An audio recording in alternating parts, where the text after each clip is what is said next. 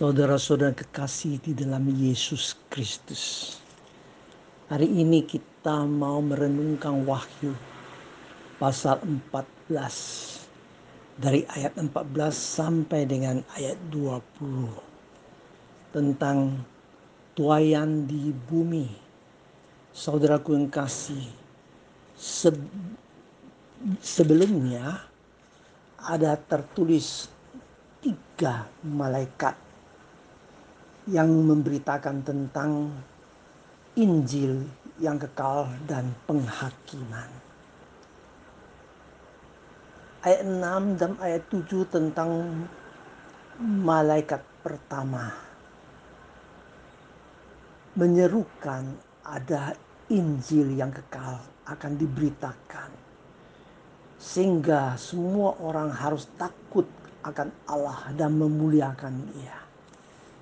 Ayat delapan, ada malaikat yang kedua, tertulis dengan jelas malaikat kedua, menyusul mengatakan sudah rubuh, sudah rubuh Babel, kota besar itu, yang melambangkan kota Roma yang gagah, yang dianggap tidak mungkin rubuh, tidak mungkin hancur, akhirnya hancur.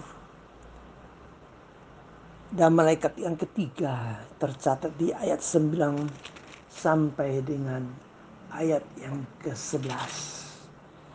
Malaikat ketiga ini memperingatkan jangan kita murtad. Jangan ada tanda atau simbol menyembah antikristus itu. Dan di sini diingatkan tentang gambaran neraka yang sangat mengerikan, karena inilah tempat di mana semua orang yang melawan Allah dan semua orang yang menyembah binatang serta patungnya itu, itulah tempatnya yang sangat mengerikan.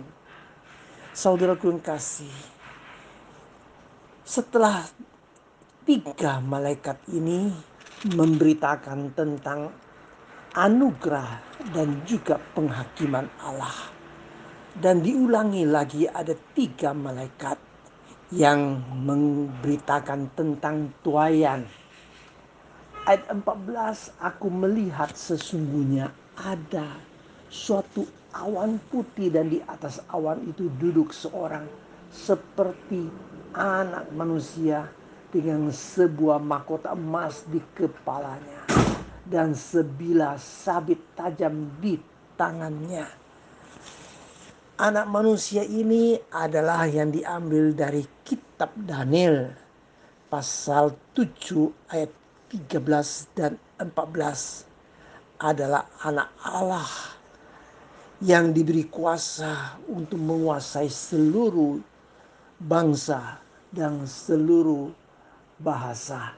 Saudaraku yang kasih, di sini disebut bahwa anak manusia ini bertakhta di atas awan, berarti dia adalah Allah karena bertakhta di atas awan putih.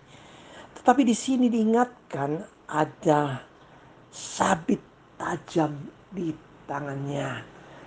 Maka muncullah malaikat ayat lima belas. Keluarlah seorang malaikat lain dari bait suci dan berseru dengan suara nyaring, yang menyeru kepada dia yang duduk di atas awan itu, ayunkanlah sabitmu itu dan tuailah, karena sudah tiba saatnya untuk menuai, sebab tuaian di bumi sudah masak. Tuhan Yesus seringkali memakai gambaran tuaian ini mengatakan akhir zaman. Sekarang pada terakhirnya adalah waktunya untuk menuai. Di sini disebut bahwa ada malaikat datang dari bait suci menyerukan tuai, menuai. Ada waktunya untuk menuai. Saudaraku yang kasih, dan kita harus melihatnya itu. Dan Anak manusia ini mengayunkan sabitnya di bumi dan bumi pun dituailah. Ayat enam belas dan ayat tujuh belas, di sini ada malaikat yang kelima. Malaikat ini keluar juga dari bait suci yang di sorga. Juga padanya ada sebilah sabit tajam. Jadi tuaian itu bukan saja dari anak Allah, tapi juga diberi tugas kepada malaikat untuk menuai. Saudaraku kasih, di sini saudaraku mulai dari ayat delapan belas. Datanglah seorang malaikat dari mesbah. Nah, ini mau dikatakan dari yang Maha Kudus. Inilah tempatnya di mana datangnya doa-doa orang kudus, di mana ada suatu harapan, di mana ada suatu seruan, harapan anak Tuhan. Bila tiba waktunya akan dikabulkan doanya. Doanya ada dua, saudaraku kasih. Satu adalah berbahagialah orang yang mati, yang mati di dalam Tuhan, karena mereka sungguh-sungguh bahagia, sungguh-sungguh senang bisa bersama dengan Tuhan.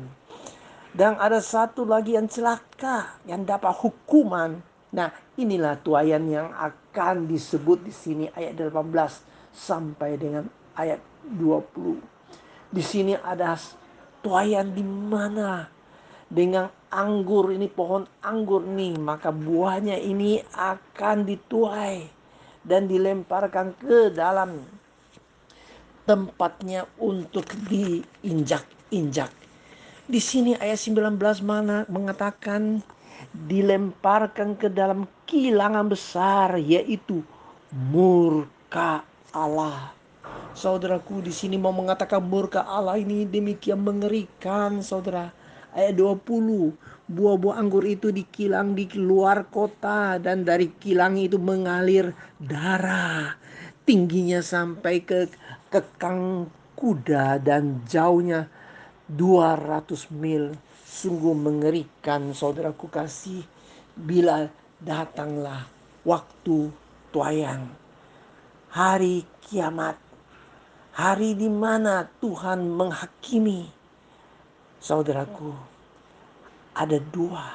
Satu, Tuhan memberi berkat kepada orang yang setia, yang telah berbuah yang indah dan baik, yang merupakan gandum di mana dituai masuk di dalam kesukaan Allah Bapa.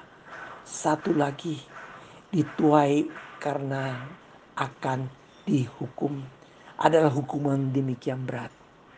Inilah saatnya, saudara, sebelum hari penuaian, marilah kita menjadi anak Tuhan yang mau menghasilkan buah yang berkenan kepada Allah. Amin.